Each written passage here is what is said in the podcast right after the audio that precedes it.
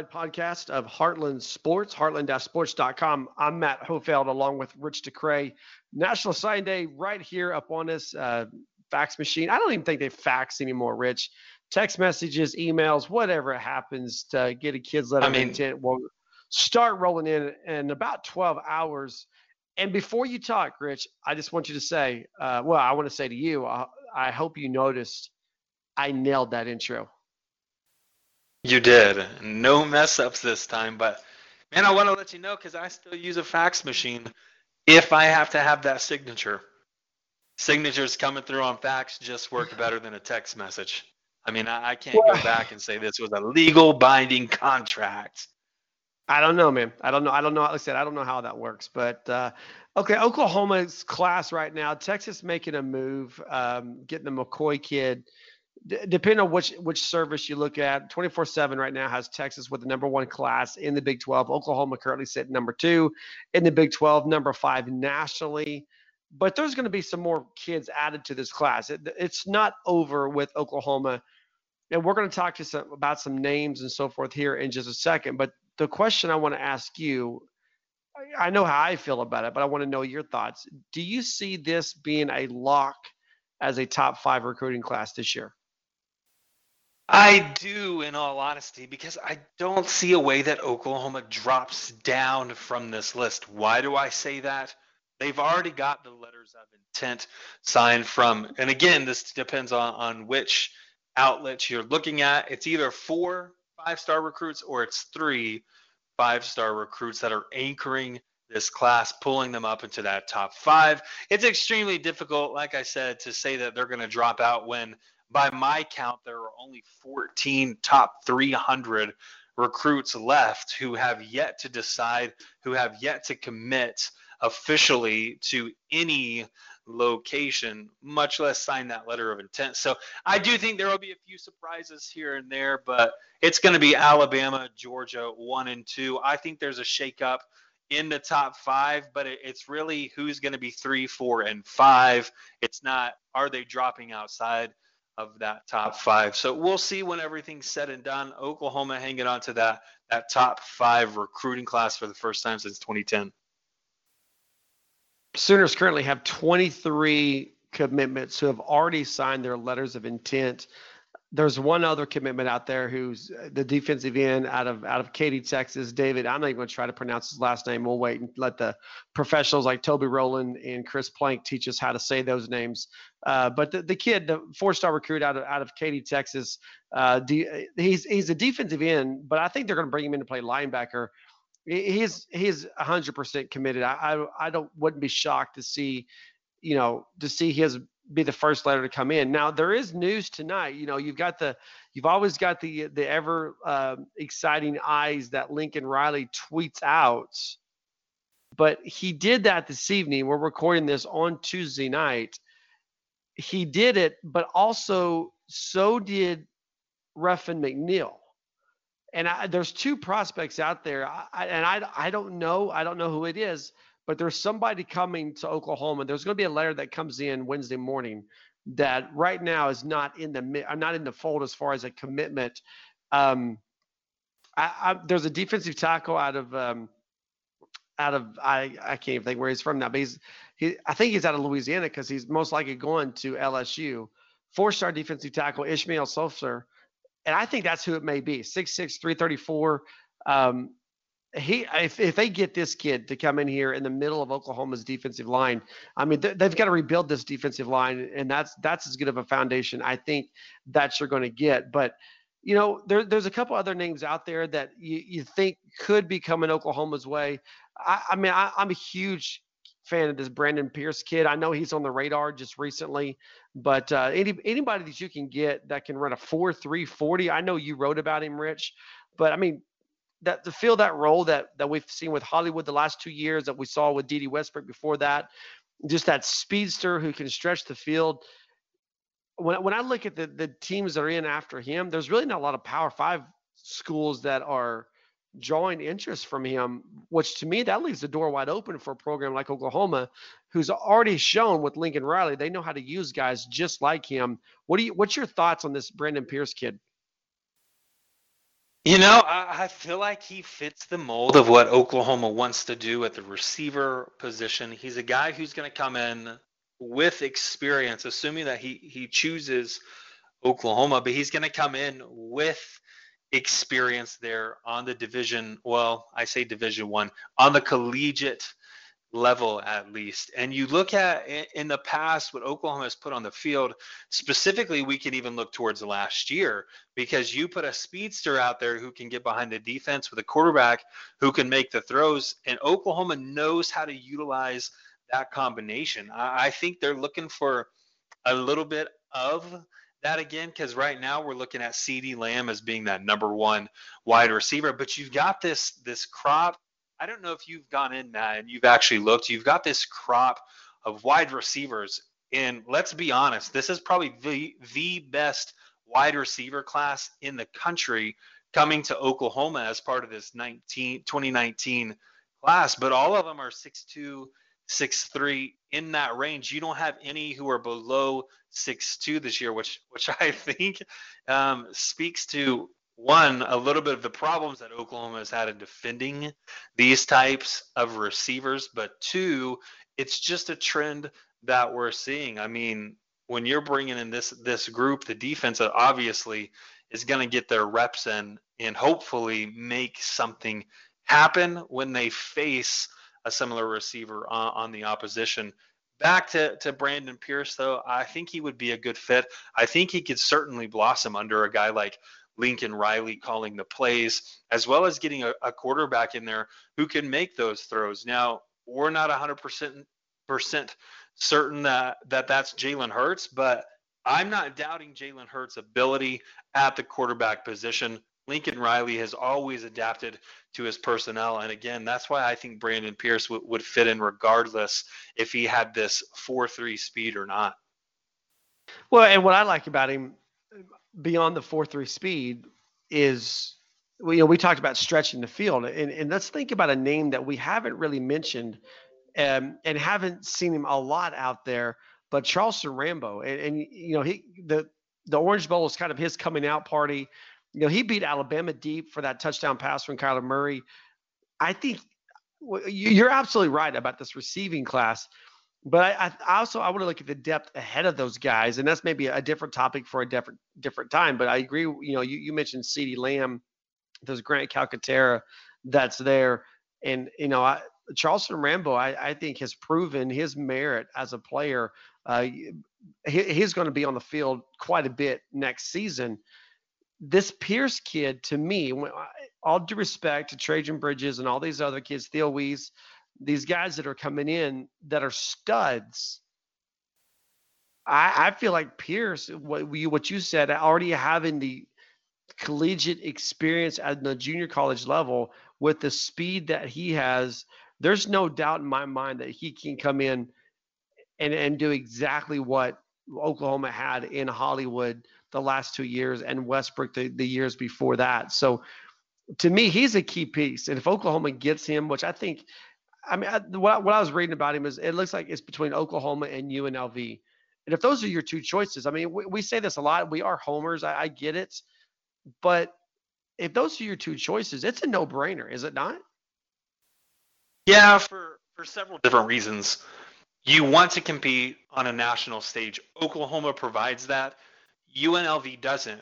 But the flip side of that equation is when you come to Oklahoma, you're expected to compete for the job. It's not given to you. I don't know that that would be the case with UNLV with a guy like Brandon Pierce coming in and showcasing that speed, the hands that he has already developed on this level. So when you're if you're tossing a coin and Oklahoma's on one side and UNLV's on the other, my thought process is you hope it lands on Oklahoma every single time but Oklahoma's also getting in a little bit late on this kid, Matt. They're they're making an offer a week before National Signing Day goes down. It's not a lot of time to weigh the options. I don't know what his relationship with the coaches who have been recruiting him is, whereas UNLV kind of has that established presence in his life.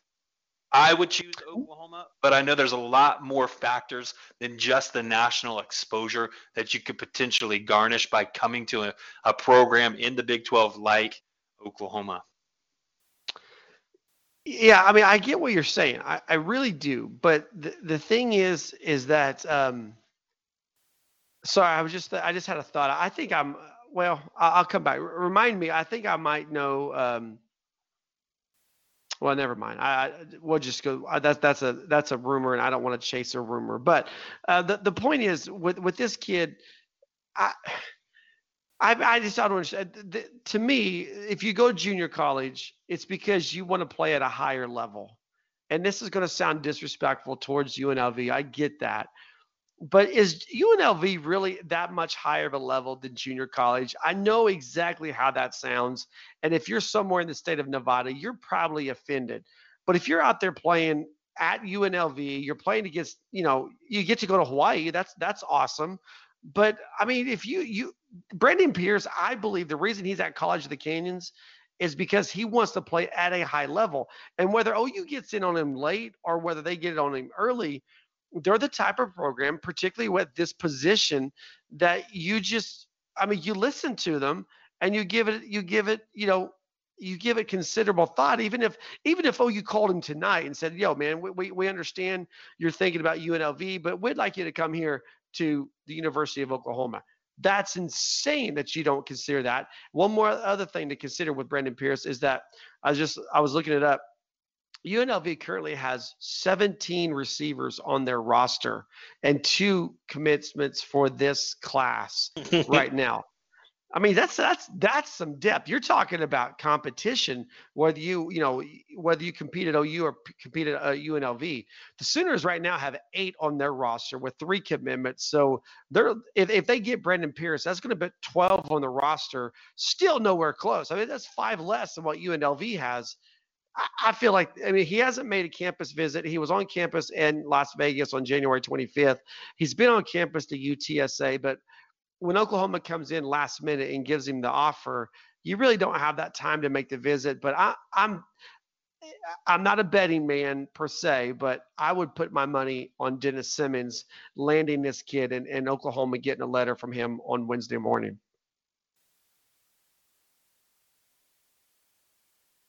Okay, nice dead air there. Um, one one other uh, name I, I want to throw out there is uh, there. Uh, uh, Danielson Ike, the um, the offensive lineman, uh, three-star recruit by 24/7 Sports uh, out of Kansas City, Missouri, Rockhurst High School. He's been on campus, was there January 11th.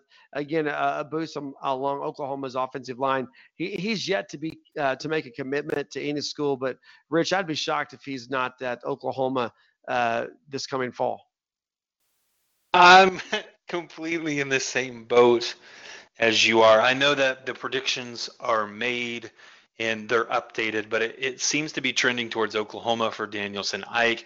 Oklahoma has a, a reputation at this point in time for taking offensive linemen, developing them regardless of their star count coming out of high school, develop developing them into something that the NFL wants and desires, potentially a, as first round draft picks, which I know we're going to get a little bit into the NFL draft tonight. But again, it, I mean, you can look at the history of this program. It's hard to, especially if you don't have a ton of big schools pursuing you, it's hard to not look in the direction of Oklahoma at that position specifically. I agree with you. I would be surprised the way that things have gone, the way the predictions have gone as well. I would be surprised if tomorrow morning rolled around and, and there was not a letter of intent signed. And yes, I'm going to say facts here, Matt faxed to the Norman campus with a signature on it from Danielson Ike. Just say sent in because we're not for sure that they're faxed. well, how do you do it? How do you how do you do that? I, I don't know. Maybe we should investigate that. That would be a, a good post. All right. So just so I feel like that just dated me. Yeah, you're. And I'm not that old. Just for the record, I'm saying Oklahoma is going to add to the 2019 class Danielson Ike and they're going to add the receiver Brandon Pierce. And I'm I'm thinking one other guy on the defensive side of the ball particularly defensive linemen. The saw, and I, I don't know if I, I hate that the mess up kids' names, but the Saucer kid, uh, I think you know, Oklahoma got in on him a year ago. Uh, still, I think he's bound. He's destined for the SEC, but somebody's out there that Lincoln Riley and Ruffin McNeill are both tweeting the eye emojis about. Could be two different guys, but um, I'd say th- those two are coming in with uh, this defensive end out of the Houston area, Katy, Texas. I'd say OU adds at least three, three to five tomorrow. What, what's your thoughts on that? Yeah, I think three is a good solid number at this point in time because we haven't even talked about the offensive line. You know, there was a uh, the kid from Hawaii. His first name is Enoch. I'm not going to attempt the last name here, but he was initially scheduled to make a decision, and he ended up backing off of that decision. He set a, a, a preliminary date that he again backed off from and said that he would be holding an official ceremony on, on Wednesday to announce the school of choice where he would play his college football. And I don't know what happened. I don't know why he began to second guess that initial decision or why he decided that he needed more time to make a decision, but I felt like that began to lean in Oklahoma's favor. I could be completely off on this, Matt. I could be completely wrong, but Oklahoma got in, offered him. He came on campus, and that's when everything he started backing away from that initial commitment. At least that was my perception. Again, I don't have any insider knowledge. I have not personally contacted anyone who has any know with this kid, but I feel like he's a possibility. He's a name that's still out there that Oklahoma at least has kind of a, a road in with at this point in time. I'm saying three. Um, I like that four number, but I'm saying three is almost a guarantee at this point. Yeah, I agree on, on the no, number three as a guarantee. I'm just wondering how much they're going to add to that. The kid you're talking about was initially bound for USC, but you know Cliff uh, Cliff Kingsbury goes there, stays for like a day, uh, and then moves on to the NFL. And so that kind of put a lot of things back in motion. I do know he was on campus in Norman January 11th, 6'4, 263 uh, offensive guard, four star prospect. He has 27 offers. So uh, the kid definitely has his options out there. I want to jump back to what we know Oklahoma has committed. Of the 23 guys that have signed their letter intent, I, I got two questions for you, Rich. The, the first one is, who are you most interested in? Uh, these 23 guys, which one of those guys just make you go, uh, this is the kid that I'm going to watch heavily for the next three to four years to see his development and the ultimate impact that he's going to have on this program? I, I think that first question is extremely easy, and it obviously leans towards really that prized possession of this recruiting class in Spencer Rattler. Now, we know that he is this dual, well, he's listed as a pro style quarterback, but I believe in his ability to run as well and make things happen with his feet. We've had a slew of success.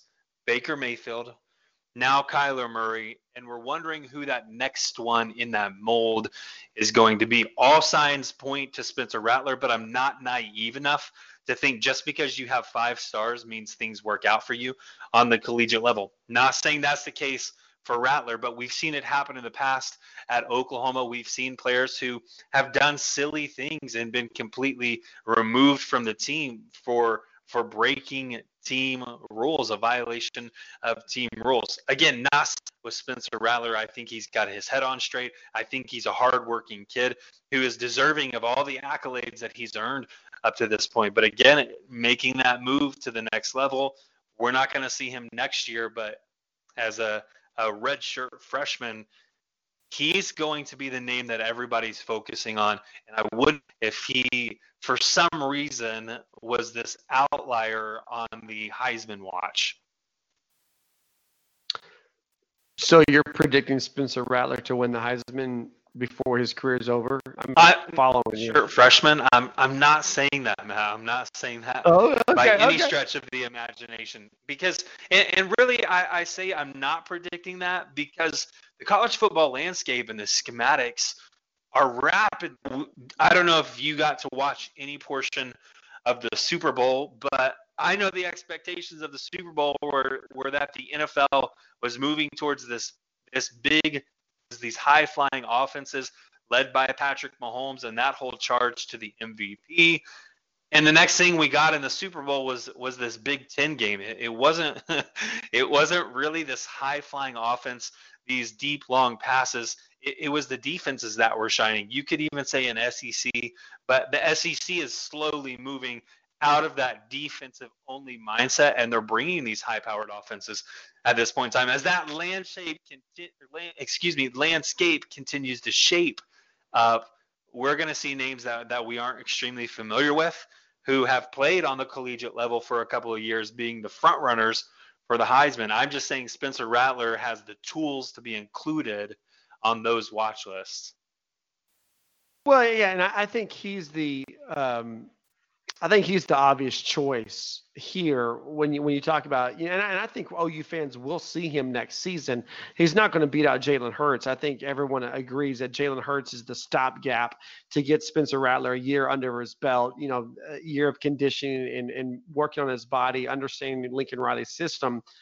But I do think that you know with the redshirt rule where you can play in four, I, I wouldn't be surprised to see him on the field at some point next season giving Oklahoma fans just a little glimpse of possibly what the because he's the obvious choice and because you picked him and, and made a really good case for him, I'm going to go with another guy that I'm, I'm really interested in, and that's running back Marcus Major out of Millwood. I, you know, four star recruit, number three in the state of Oklahoma. Thought maybe he was going to end up at uh, at Texas but um, I, I, think um, I think he's a kid. When you look at the success Oklahoma's had with the running back position, um, this is probably going to be the last year of Trey Sermon. I, am interested to watch his development as he comes up, and um, you know, and it begins to. I, I don't know that we'll see a lot out of him next year, but he's a kid I think two years from now, three years from now, is going to pay huge dividends, particularly if Oklahoma can, continues to develop offensive linemen in the way they have in the past. What's your What's your thoughts on Marcus Major? You know, I I wouldn't have even picked that name, but I, I think you make a compelling case there, specifically looking at what Oklahoma is potentially losing at the running back position. Add to it the fact that Oklahoma likes to rotate running backs in there. They always seem to have a good stable of running backs. You've got to credit whoever's going out and doing the analysis and then essentially assigning a floor and a ceiling to these players and then beginning to recruit them at that running back position because Oklahoma from top to bottom seems to be loaded each and every year when we least expect it. Majors fits that mold. For me, I, I think by all means he could absolutely excel in this Oklahoma uh, offense, especially knowing that the line that we're going to see this year is really a developing line moving forward, they'll gel together, they'll have experience, and they'll they're really going to anchor the offense and set the standard for what this offense is capable of. Majors is just going to come in right behind them and, and, pick up where a guy like Trey Sermon has left off. It's pretty exciting to think about, honestly. All right, so which what are the 23 that are signed? Again, just just sticking with the number 23. We know these guys are are there. Letters are in which of these guys do you expect to have the, the most immediate and biggest impact in the 2019 season? um, I mean, that, that, that one gets a little bit more difficult for me to break down because, again, I, I, I just gravitate – towards the offensive side of the ball with these type questions. And while I do want to say a guy like Jadon Haselwood will be that, uh, I'm going to drop down just below him and go with Theo Wease. From what I've seen, the videos that I've seen of him, and this isn't a knock to Haselwood, I, I think he's an exceptional, I mean, again, deserving of all the accolades that he has, but he's an exceptional receiver. I'm looking at Theo Wease because size wise, he's he's just a little bit bigger there at six three, the 202. I think he has the ability to create havoc against these smaller defensive backs.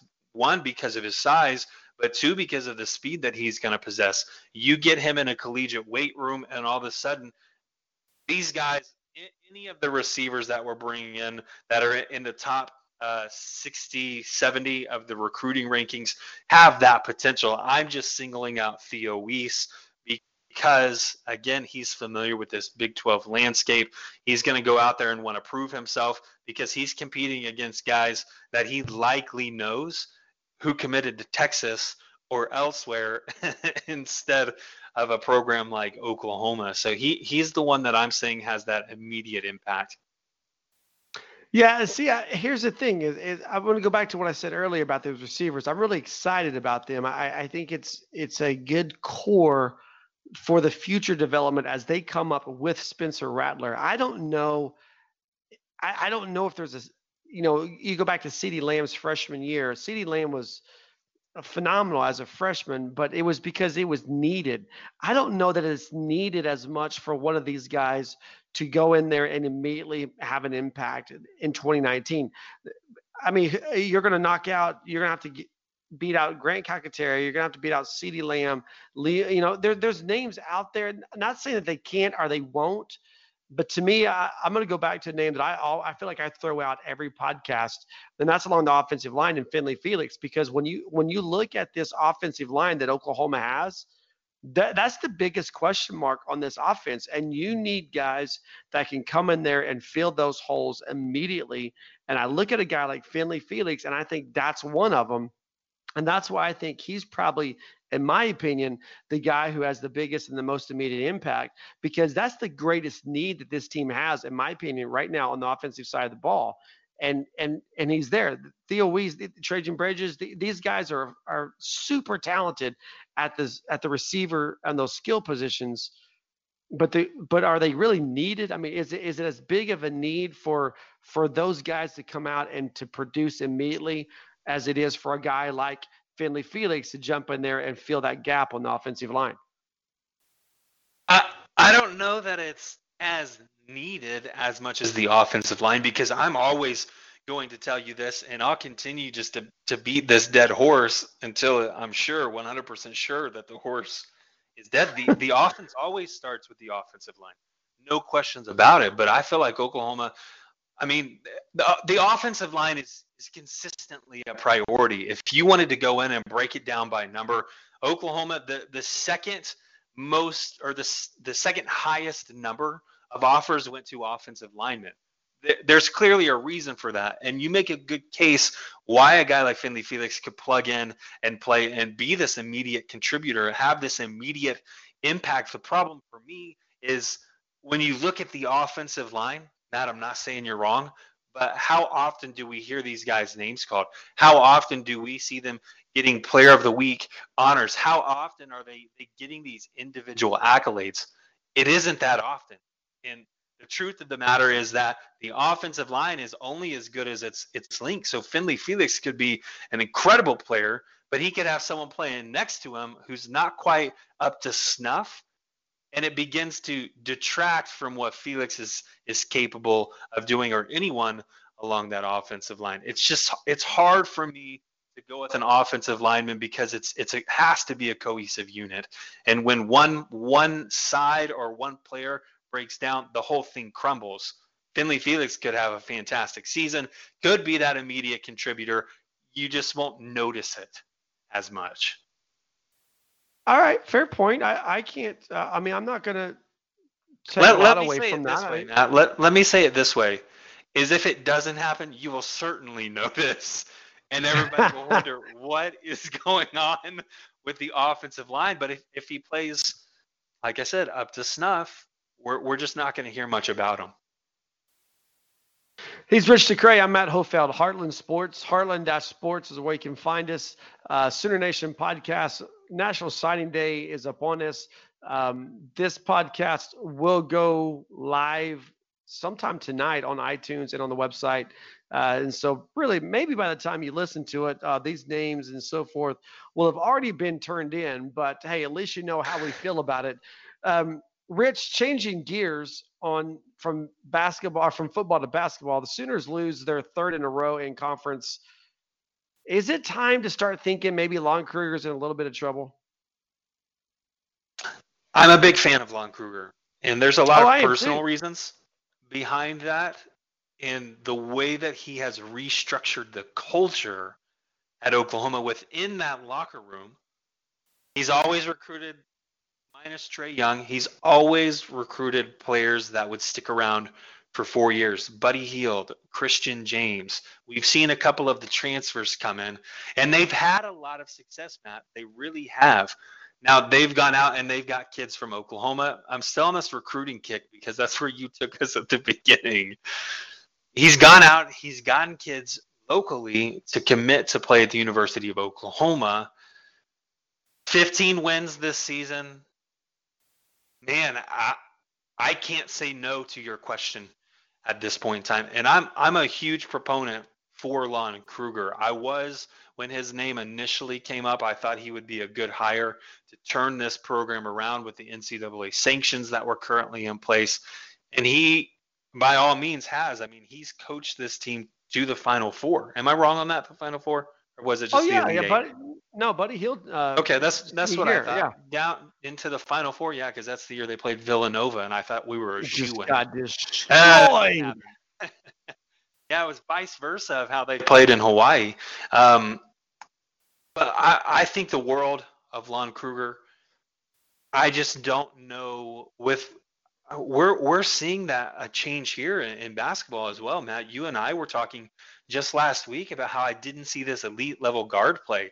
What right. happened to Christian James? I mean, he's he's basically disappeared over this stretch of games. They were talking about his shooting percentage, 3 of 19 in the past 3 games. Wasn't having a stellar performance against Iowa State either. Now he did come on it towards the end and knock down a couple of crucial shots, made some free throws here and there as well. But the reality of the situation is something's got to change, and we always look towards the head coach because this was a team that I thought, by all means, turned me around and had me believing that they were tournament a tournament ready team, a tournament caliber team. And I don't know that. I mean, I'm still on the fence now. I've kind of backed off from that statement. 15 wins right now, 20 being that magic number. I just don't know where they're coming at when you drop games to a West Virginia. Yeah, and even the game, you know, on Monday night against Iowa State, you know, Oklahoma's three losses right now: Baylor, West Virginia, Iowa State, three in a row. We talked about how, just how important that West Virginia game was going to be on Saturday but you know, even the Baylor game before that, it's not just that they lost, but they lost by 30 points. You come back, you show some fight against Iowa State. I, I have two thoughts on this, and then I'm, you know, second, we're going to look down the road at the next three for Oklahoma, really the next four. But two, two thoughts. Number one, you're you're absolutely right on Lon Kruger. There, there's not a better guy that you'll meet. You and I have both have interactions with him. Uh, the guy is all class, and, and you can't help but like him he's also just a few years removed from the final four and i think that still buys him some time but i don't know that that he's in trouble right now in this moment but i think this sets up next season to really be a season that that either pushes him closer to the brink or kind of restores favor because i, I look at i look at not just the win loss factor Sooners are currently 15 and 8 number eight in the Big 12 out of 10 teams, by the way. Um, but it's not just that. It is look at home attendance. Look at the the way it is just dwindling. They were literally giving away free tickets last night for Big Monday and still couldn't pack out the gym. And the Sooners play Iowa State, number 17, Iowa State, to within a point, which brings me to my second thought on this is I, I understand Jamuni McNeace being a senior and, and Lon Kruger being faithful to these guys, but this is a better team with Jamuni McNeace not in the starting rotation. Is I mean, I, I love the kid. I love what he brings. But when you look at go back and look at this this team when Jamuni McNeace starts and when he comes off the bench, they are much better with him coming off the bench than him in the starting five. That's that's just a thought that I throw it out there. You're more the basketball guy than I am, but uh, attendance is going to be crucial for Lon Kruger moving forward.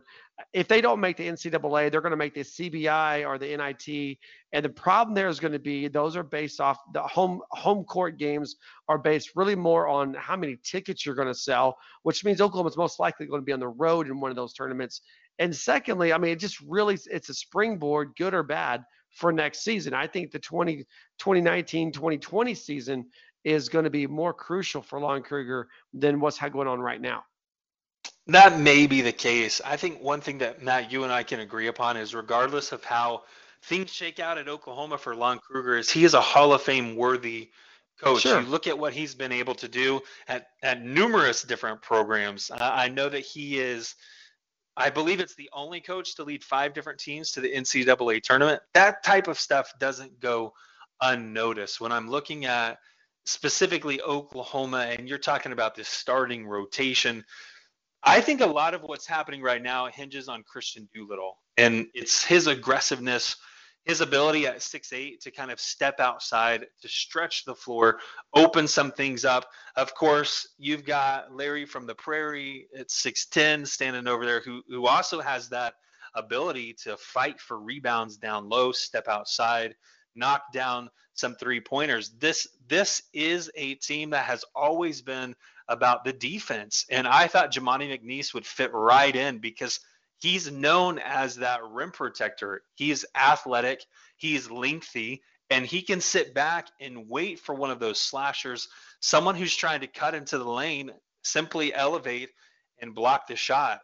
I don't know if it's a lack of aggressiveness on his part where you're saying he's better suited coming off the bench and that this team is is better with him in that role because I, I do agree with that at this point. But McNeace was supposed to be he, he him as well as Christian James were supposed to be the anchors for this team. And, and I don't know that we've seen that recently coming out of either of them. As I've already mentioned Christian James being really that that linchpin for this team and how well they're going to do. He's the one who sparks this offense. He's the one who has really been setting the tone for me recently. And if I'm looking forward, he has to be the centerpiece for me because he can do it on both ends of the court, assuming that he keeps everything under control. Is Oklahoma going to do that? I don't know. Matt, let me throw this out there as, as one last opinion. Oklahoma defensively has played extremely sound. It's why they've been in games recently against ranked opponents. There are some exceptions to this rule, if you will, in the West Virginia game or the Baylor game when they came out and just obliterated this Oklahoma offense by by employing this zone defense.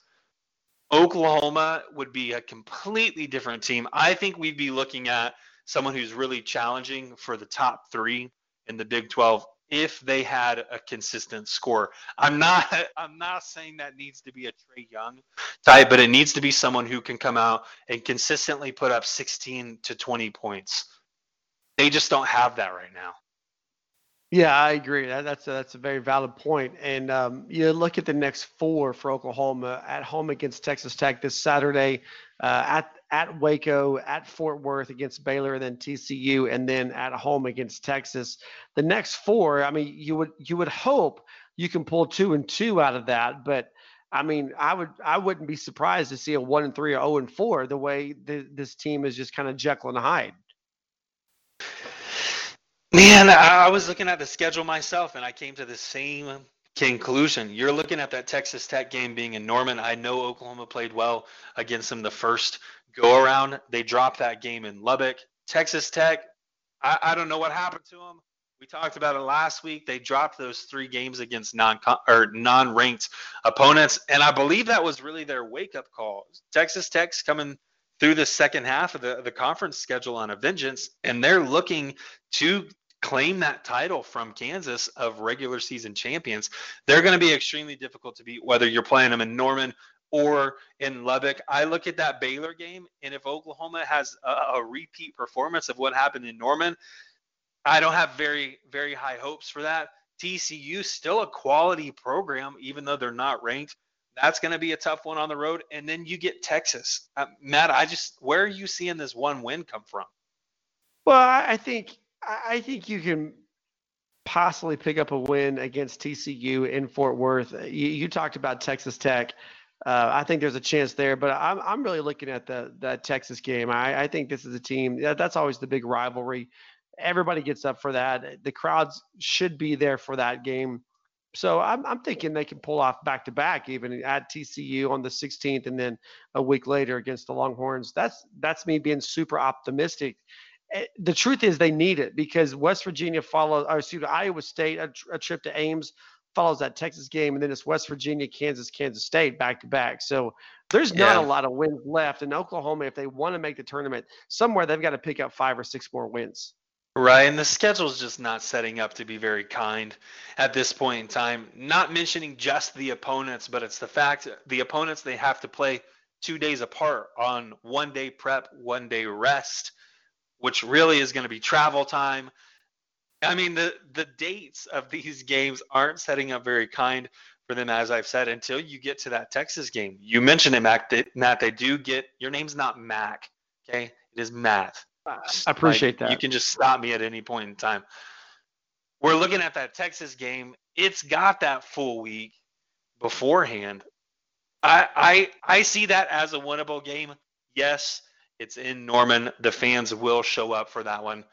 I'm going to go ahead and just say they split it 50-50 here. Well, I'm going to give them 2 and 2 in their next 4. well, and I think if they do You're that, 1 and 3, Oklahoma- I'm 2 and 4. I I think if they do that, the the two and two, then Oklahoma fans should be completely thrilled uh, that they get that out of this team. Um, okay, uh, let's let's switch gears again. Another week, another mock draft. It's going to happen every week until April rolls around.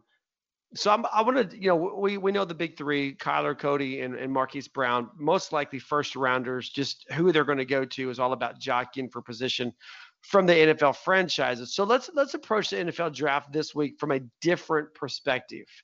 If I set the over under on number of Oklahoma players to get drafted this year, if I set that number at 6, would you take the under, the over or a push? Um I'm going to go for a push right now. All right, so you think it'll be right at 6. Yeah, um, I can give you those names as well. But if it, if it comes to a seventh one, I'm just struggling to name someone. All right, well, let- let's go through that. I mean, obviously, there's we, we talked about the big three: Kyler, Cody, Uh-huh. and, and Hollywood. Who, who do you got after that? Who's who's the next draftable player after those three? I've got to go with Rodney Anderson. I, I still think someone takes a chance on him despite his injury history. He's proven to be a, a consistent running back. He's proven that he can carry the ball on each and every down, that he really doesn't have a weakness that I've seen. Rodney Anderson takes takes that fourth position for me, like I said, because of his ceiling. Okay, so we're going to disagree a little bit, but I want you to go ahead and, and go through your, your five. You said six, Okay. so so give me your Uh-huh. five and six. Yeah, so that's four. Um, I'm just going to throw out these names then. I think Dru Samia, a pro, um, not a project, but a prospect for the NFL, given his size, given his experience, what he's capable of doing on the field. If you remember when he stepped on, the only things we wanted to talk about were Dru Samia and Orlando Brown on that offensive line. They were the names that people were familiar with because of how young they were and how they earned those starting jobs. So I've got Dru Samia going as well in this draft. And then I may throw a little bit of a, a surprise, a little bit of a shocker for you because I'm going with uh, Prentice McKinney.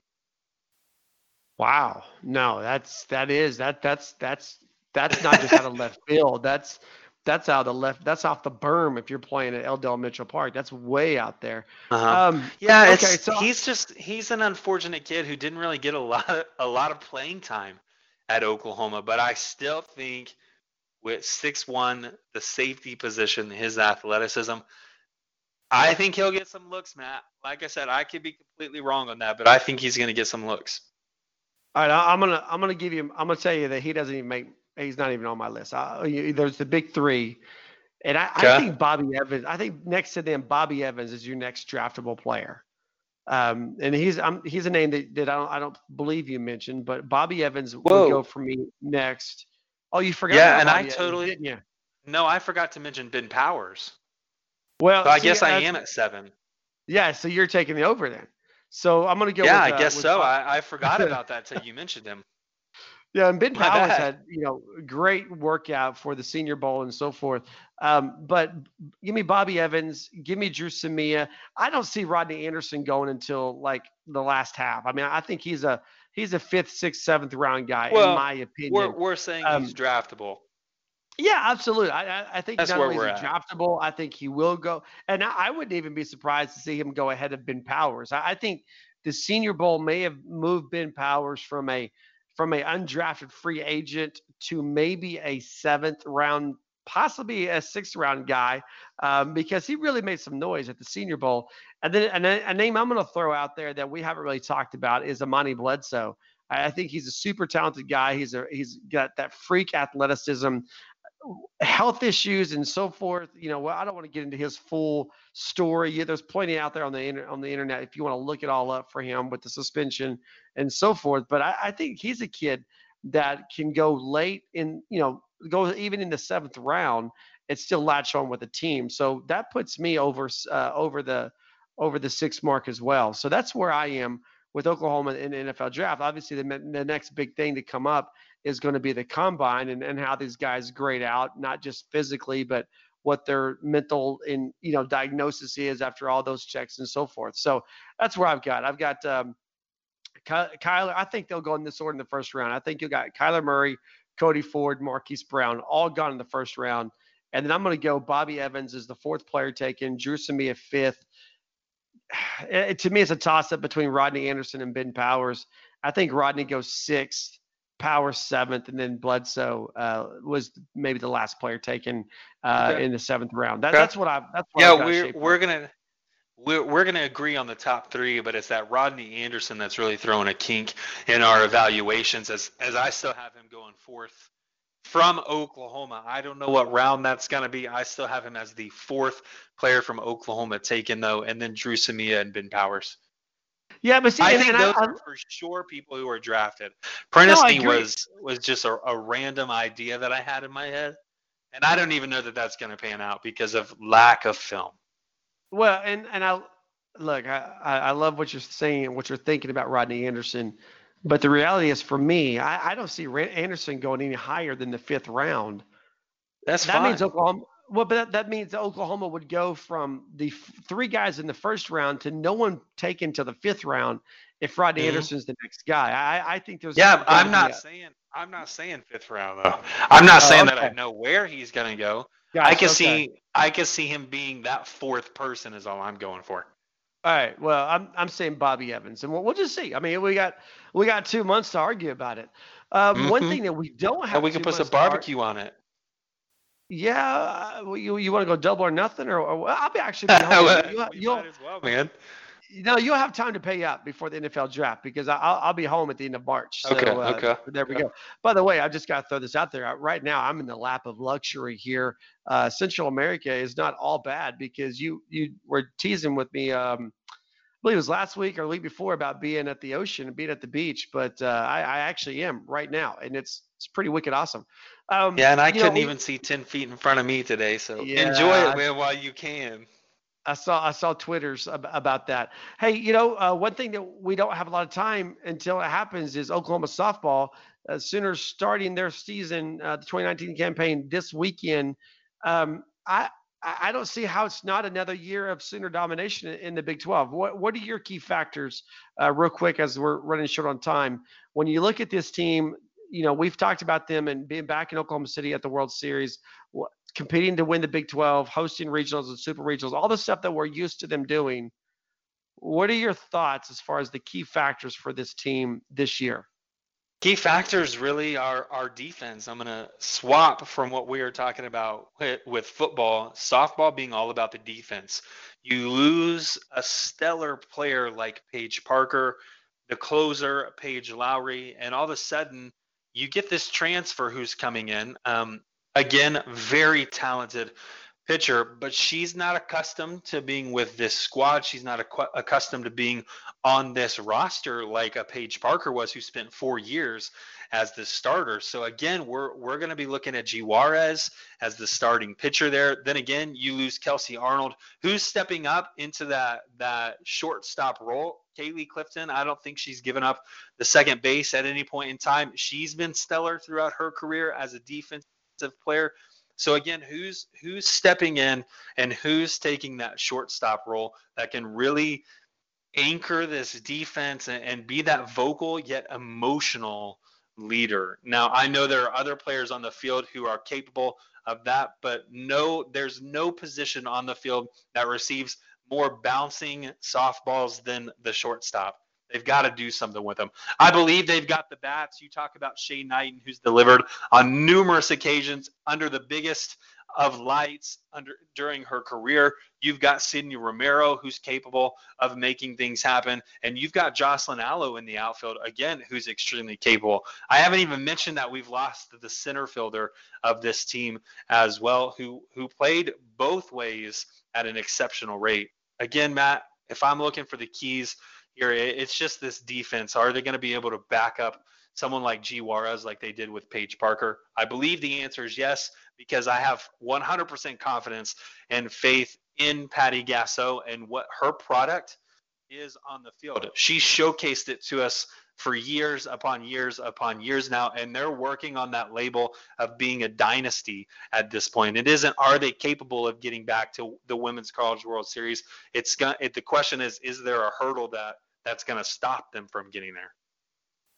Yeah, the other thing I would add to that, you know, I agree with what you're saying. I think G Juarez is really the, her coming in from Arizona State stabilized this pitching staff to where you thought, you know, after seeing four years of dominance of Paige Parker, what's going to happen to this staff? I think G Juarez will play that role. I think you'll still see Mariah Lopez and and, and Parker Conrad come in and have their say and from the circle. But to me, it's it comes down to hitting with this team. And I know that sounds crazy because you just mentioned all those players, Sydney Romero, uh, you know, Jocelyn Alo, all those power hitters. But what happened to this team once they got to Oklahoma City is they they couldn't well, get the big hit when they needed it, and particularly to Washington. Against, right, two games against Washington. That's going to be, and a lot of that to me hinges upon the development of Jocelyn Alo. Uh, from our freshman year, just a, a, true power hitter to being a more of a smarter hitter, letting letting pitchers find her sweet spot and not swinging at everything because she can take any pitch in the zone or out of the zone and she can send it out of the park. But that's not what she needs to do. What she needs to do is she needs to make pitchers work around her to where she gets exactly what she needs, setting up the, the girls either in front of her or behind her. They've got to deliver as well. So I think I, I I'm, I'm I like where they are from the pitcher circle. I want to yeah. see how they are and if they can show patience from the plate uh, when they're up the bat. One thing we haven't mentioned is Oklahoma lost Melissa Lombardi as as that yeah. pitching coach. She did a phenomenal job in the time that she was here at Oklahoma. Her legacy will always be cemented here. But moving out to the Pac-12, I, I don't. I just don't know that you're going to find a coach of that caliber and that's not a knock against anyone. That's just how good she was. So, what is this new pitching coach going to do with a new pitcher coming in who doesn't have that experience with this team? Well, here's the thing that, that I mean, really, it's a domino effect because you got Mike White, who left Oregon, is now the head coach at Texas. And then you got Melissa Lombardi going and taking on the Oregon job, and then uh, Jennifer Rocha leaving Florida to come to Oklahoma. I mean, it's it's all three programs got quality coaches in, in, in brand yes. new situations. And so it's not the it's not the question of and, the quality of the coach, it's how do they fit in this new situation. And right. that's certainly something that as you mentioned is is worth watching as this season develops. But the good news the, is, I will say, there, I'm sorry, I will say, you're fine. You're fine if there's a good news in this story is that Roach is not coming in to work with a three-year starter like Paige Parker or Paige Lowry. She's coming in to work with with really uh, there's the girl I'm blanking on her name from Florida Atlantic who transferred in, and then G Juarez who's transferring in. You know, so so it's all a new situation. And so there's not going to be that transition for these girls from the previous coach to this coach because it, they're all new to Norman. Yeah, and those the the programs that you've mentioned are are not strangers to the national scene. They know what they're doing when they make these hires. Florida, Texas, maybe a little bit further back in history, uh, you'd have to go to find those dominant teams. Everyone knows the name Cat Osterman for a reason right. when it comes to softball, but Oregon, a consistent player on the national level. Texas has previously been a player on the national level. In fact, they ruled the Big 12 for quite some time there. Florida dominating again on the national scene. We see them year in and year out. And Florida has those ties to Oklahoma already because of of their head coach playing baseball here. So right. it, it's just it's just a fun community, I guess. And when you get them all together, Matt, you and I have experienced this. I'm I'm going off track now. When you get them all together, there's no environment quite like it. True that, man. Well, I'm talking those personalities.